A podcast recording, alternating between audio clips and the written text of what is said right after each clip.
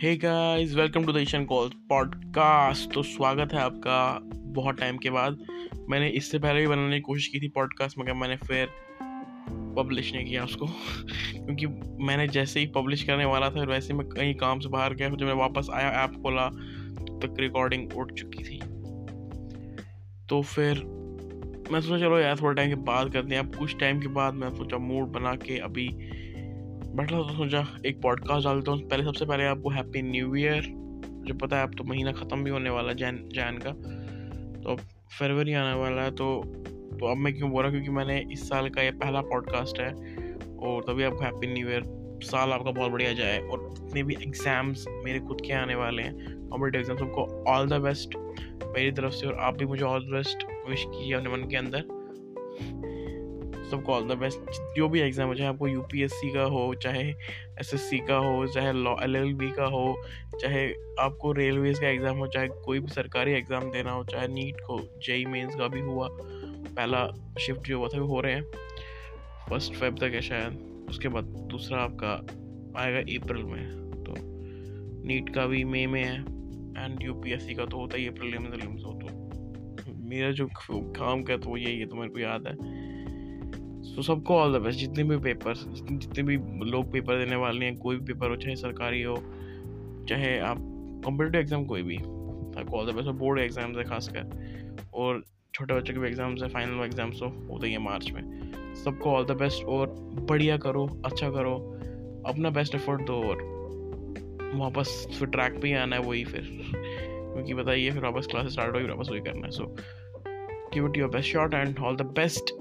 तो गाइज़, मैं इतने टाइम से मैं पॉडकास्ट नहीं कर रहा था बिकॉज पिछले साल मेरे को वैसे भी बहुत सारा, मतलब कि एक तो मेरी जो स्कूल की क्लासेस थे वो थी, साथ में मेरी ट्यूशन की क्लासेस थे, और मैं रात को लगभग नौ बजे तक घर में होता था कोचिंग से, तो कहाँ फिर मैं पॉडकास्ट बनाता। तो फिर अगले दिन का भी सेम रूटीन था, तो मैं नहीं बना पाता था पॉडकास्ट। तो आज थोड़ा मुझे टाइम मिला है, नहीं तो अभी भी मेरे को काम है, तो मैंने सोचा रात को पॉडकास्ट बना देता हूँ। मुझे खाना खाने जाना है। तो बात यही है कि मेरे को ये बात करनी थी कि आ म्यूज़िक इंडस्ट्री का क्या सीन है आजकल। म्यूज़िक इंडस्ट्री में बहुत सारा कुछ, मतलब कि आजकल चल रहा है, मतलब कि बहुत आजकल नहीं, मतलब कि यही कुछ मेरे लिए तो खासकर आफ्टर ट्वेंटी नाइनटीन या ट्वेंटी नाइनटीन से काफ़ी बड़ा शिफ्ट आया हुआ है म्यूज़िक में। नॉट बिकॉज ऑफ कि नए नए आर्टिस्ट आ चुके हैं, क्योंकि मेरे को लग रहा है बहुत सारे जॉनर्स आ गए हैं इंडियन म्यूज़िक में जो पहले नहीं थे, या पहले जो थे वो उतने अंडररेटेड थे या उनको नज़रअंदाज किया जाता because of the new streaming platforms, because of so many streaming platforms जैसे कि स्पॉटिफाई हो गया।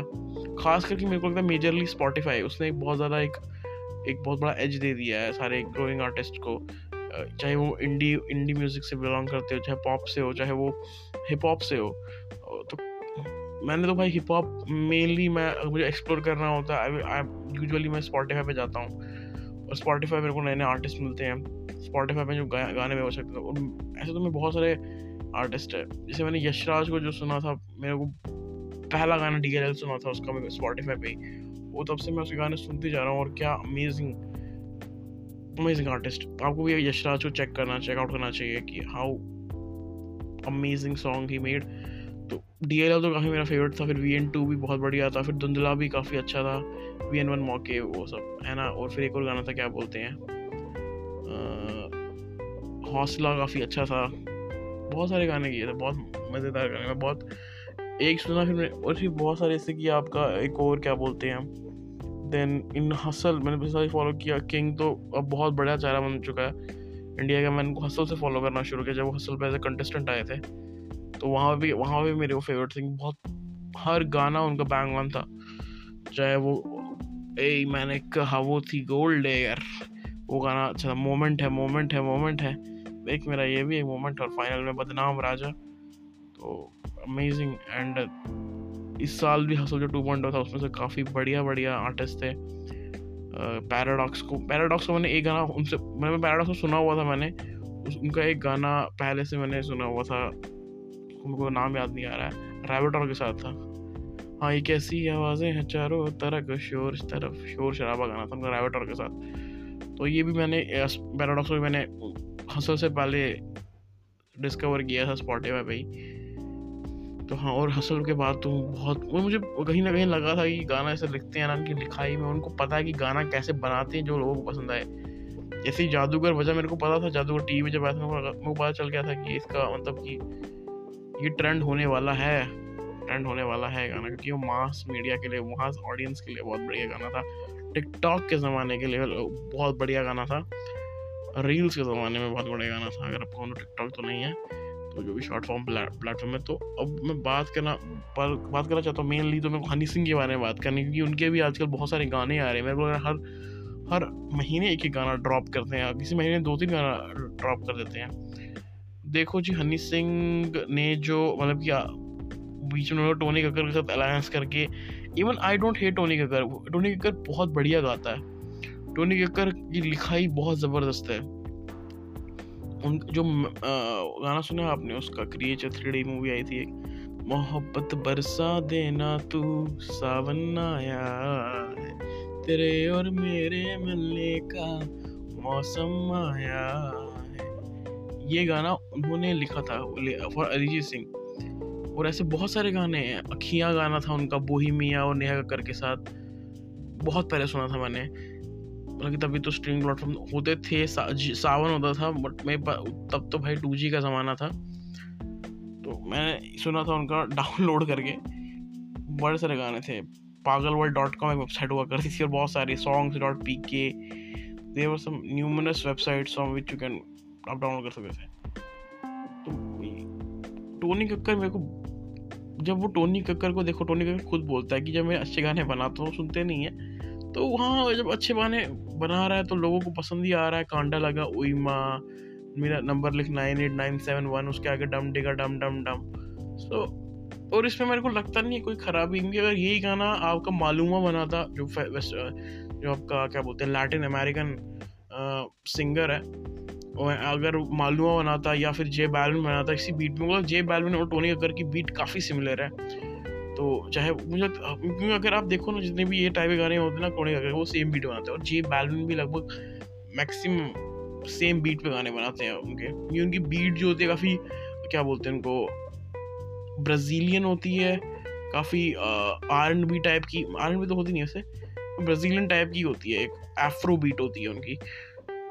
तो इतना मैं वो जानकार तो हूँ नहीं, बट जितना पता है उतना बता रहा हूँ, ठीक है, क्योंकि मैं भी म्यूज़िक को बहुत टाइम से फॉलो बहुत टाइम से मतलब कि जब से ये तीन चार सालों से फॉलो कर रहा हूँ, and because of so many medium, because of क्या बोलते हैं, तो हसल जब आया था वहाँ पे जो देखो रफ्तार एज ए पर्सनैलिटी जैसा वो दिखाते हैं, पोर्ट्रे करते हैं, मेरे को उनके गाने अच्छे होते हैं, लिखते बहुत बढ़िया, टैलेंटेड है, but I don't like him as a मतलब कि एज अ जज या फिर एज अ पर्सन, तो मैं क्या जानता ही नहीं उनको, पर्सन क्या बोलूँगा, और मेरे से आदमी को कुछ अच्छे नहीं लगते हैं, बट या टैलेंटेड गाय। मैं उसके उनके गाने सुनता हूँ, उनकी साजी एल्बम आई थी, उनके बहुत सारे गाने मेरी प्लेलिस्ट में, और अमेजिंग एल्बम, मेरे को लगता है बेटर देन डिवाइन की जो एल्बम आई थी अभी गुनहगार, उससे बेटर है वो क्या hard drive volume one, so it is an amazing. तो जो डिवाइन की एल्बम आई थी वो काफ़ी बढ़िया थी वैसे, मगर उसमें मेरे को लगता है कोलैब्स भी थे, बहुत बढ़िया थे, काफ़ी बड़े बड़े कोलैब्स थे, जैसे कि अरमानी वाइट के साथ था एक, and then you you are having Russ also on the track, and अच्छे अच्छे गाने थे यार। मगर मेरे को लगता है अगर हार्ड ड्राइव वॉल्यूम वन के भी में भी कोलैब्स थे, जैसे कि आपका फारिस शफ़ी हो गया विद पाकिस्तानी फारिस शफ़ी, एंड बादशाह के साथ राशा, एंड वो गाना बहुत बढ़िया था राशा। मेरा फेवरेट गाना तो जश्न हिप हॉप था फारिस शफ़ी वाला, और राशा सेकंड नंबर पे, काफ़ी बढ़िया। और जो वो जो शिफ्ट वो जो शिफ्ट हो जाता है ना गाना पूरा, है ना, स्विच हो जाती है जो बीट जश्न हिप हॉप में, वो ज़बरदस्त होती है। हाँ, मैं हनी सिंह की बात करता हूँ। हनी सिंह की असली एल्बम अभी हनी थ्री पॉइंट टू आने वाली है, इसी साल आने वाली, उन्होंने बोला था कि मार्च के बाद, और थोड़े गाना डालते रहेंगे वो, बट मेरे को लगा मेरे को लगता है कि after collabing with Tony Kakkar उनका मतलब कि वो मुझे लगता नहीं वो वैसा कोलैब था जैसा वो करना चाहते थे, या फिर वैसा हुआ, उनको कमबैक करना था तो वो कर रहे थे कोलैब। चलो, कोलैब करना भी बढ़िया बात होती है वैसे, अगर कोई आर्टिस्ट कोलैब कर रहा है, देन गुरु रंधावा के साथ डिज़ाइनर पे, और ऐसे ही बहुत सारे कोलैब थे। मेरे को जब वो आए थे उनका जो गाना था ना, क्या बोलते हैं क्या गाना था उनका, मखना, वो मुझे काफ़ी अच्छा लगा था, जो उनका आफ्टर दिल चोरी के बाद उनका दिल चोरी में तो उनका सिर्फ म्यूज़िक, वो पीछे से बैकग्राउंड में रैप था उनके पास, there was not a full-fledged song by him, but Makhna was his first comeback video song. Okay, तो वो भी मेरे को बढ़िया अच्छा लगा. फिर लोका भी अच्छा ही था, वैसे ठीक ठाक था. उसके बाद मेरे को उतना कोई गाना उनका पसंद नहीं आया, उनका कोई गाना उतना पसंद नहीं आया मेरे को. एक गाना था उनका भी नीहा कक्कर, उनका नाम था आई लव माई मॉस्को सूखा, ये गाना था. क्या गाना था वो, उसका गाना शायद अलग था, फिर उसका नाम चेंज कर दिया टाइटल, तो बढ़िया था वो भी. But the main thing is मेरे को लगता है अभी भी हमारा जो ब्लू आइज़ वाला हनी सिंह है, ब्राउन रंग वाला हनी सिंह है, वो भी भर उभर के उभर के नहीं आया है. और टाइम चाहिए मेरे को लगता है डेफिनेटली. और आजकल जो गाना आया था, क्या नाम, गतिविधि, जो आया गतिविधि गाना आया था लेटेस्ट, आई थिंक आने जल्दी ही हनी, मुझे लगता है हनी थ्री पॉइंट टू तक शायद पूरा आ जाएगा. गतिविधि मेरे को लगता है ठीक है गाना, बस अब लिरिक्स का देखो मैं कुछ नहीं कर सकता, वो हनी सिंह है, वो पहले से लिरिक्स के गाने. अगर हम बोलेंगे यार क्या लिरिक्स है, तो पहले हमको मज़ा क्यों आता था इस, क्योंकि हम अब नए नए रैपर्स को सुन रहे हैं. इसका मतलब नहीं कि हम बोलेंगे हनी सिंह को यार तो क्या लिरिक्स लिखता है यार. हनी सिंह भी भाई तुमको बता रही, हनी सिंह ने ऐसे गाने लिखे, उनके लिरिक्स बहुत तगड़े होते थे. अभी होते हैं लिखने को, लिख सकते हैं वो, बट उनको पता है मेरी मास ऑडियंस को क्या पसंद है. अभी वो बोलते हैं मैं हिप हॉप नहीं हिप हॉप करता हूँ, तो उनको भी बहुत सारे लोगों ने बोला कि Honey Singh is not a rapper, he is a music producer. और उन्होंने भी मुझे लगता है इंटरव्यू देखे ही होंगे, क्योंकि उनके बहुत सारे इंटरव्यू में खुद कहते हैं वो क्या है, मैं music I am music producer and I am not a hip hop artist, I am hip hop artist. And mostly When he say these things, तो मेरे को लगता है कि उनको भी पता चल गया कि मेरे बारे में लोग क्या कहते हैं, पता चलेगा डेफिनेटली. तो आई डोंट माइंड कि अगर वो वो अगर वैसा ही गाना जो से गतिविधि था, अगर आदमी अगर ऐसे गाने धीरे धीरे वो, मुझे लगता है हनी थ्री पॉइंट एल्बम में बहुत सारी चीज़ें हो सकती हैं उनकी बढ़िया, बहुत सारे गाने हो सकते हैं, डिफरेंट टाइप के गाने हो सकते हैं. उनके फेवरेट आर्टिस्ट तो है ही एम.ए बंटाई, तो क्या ही बोलूँ फिर मैं, क्योंकि एम.ए बंटाई से बहुत अच्छा, बहुत ही अच्छा आर्टिस्ट है यार, अच्छा आर्टिस्ट निकाल, अच्छा गाने बनाता है वो. सारे नहीं जो, मगर अभी अभी का जो गाना आया था कंपनी, ओ हो क्या वाइब है वो गाना, it's tremendous song. And yeah man, good for the music, good for, हमको सुनने में मज़ा आ रहा है और उसको उनको भी सुनाने में ही मज़ा आएगा. चाहते हैं कि बढ़िया हो.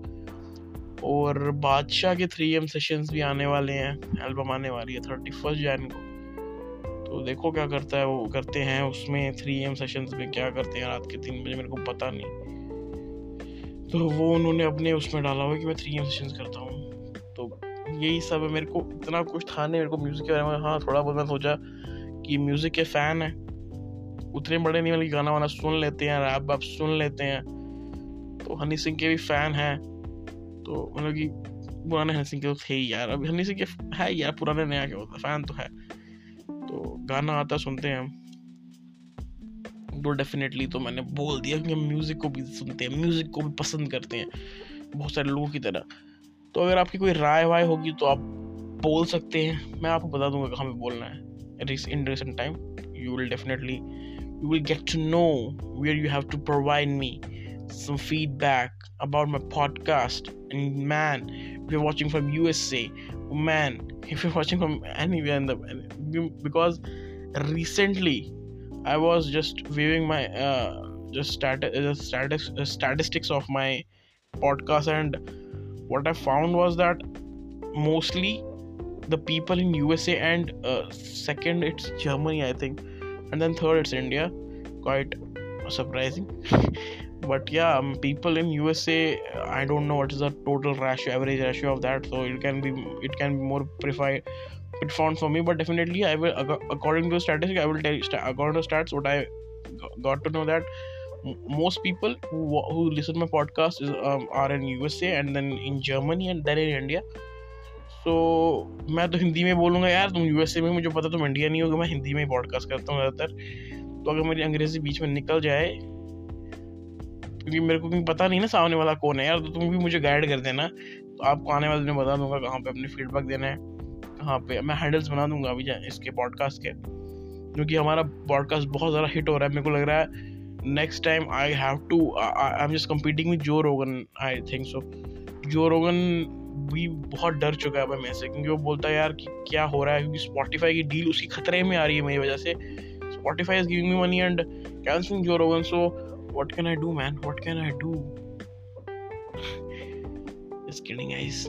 जो रोगन ऑल टाइम फेवरेट, बहुत बढ़िया. And yeah man, in future I think and I wish I, I, I will have some guests on my podcast, and wa- I want to have guests on my podcast, so you will uh, get to know more about them, and you will get to know more about the some specific topics or more vast topics which I also want to know, which you also want to know, because in these type of podcasts I, I the main thing is that मुझे सीखने को मिल रहा है, तो उसी वजह से आपको भी सीखने को मिल रहा है कि मैं सुन रहा हूँ, आप भी सुन रहे हो, तो एक ही बात है.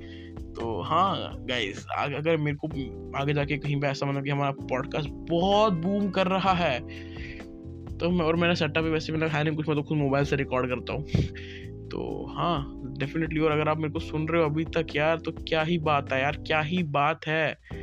डेफिनेटली आप तो फिर कोई, क्या बोलूँ मैं, अब शब्द ही ख़त्म हो चुके हैं. आप यार, आप मेरी तरफ से आज पिज़्ज़ा खा लो यार, ऐश कर लो, आप जो करना है करो. तो guys okay, take care, love you all, peace out. और पाल किशन उपाध्याय का नया शो आ चुका है vantage, because what F I am saying this because I am a geopolitical geek, ऐसा पता नहीं. ओ माय गॉड, कुत्ते भी भौंकने चालू हो गए हैं. तो चलिए गाइज, पीस आउट.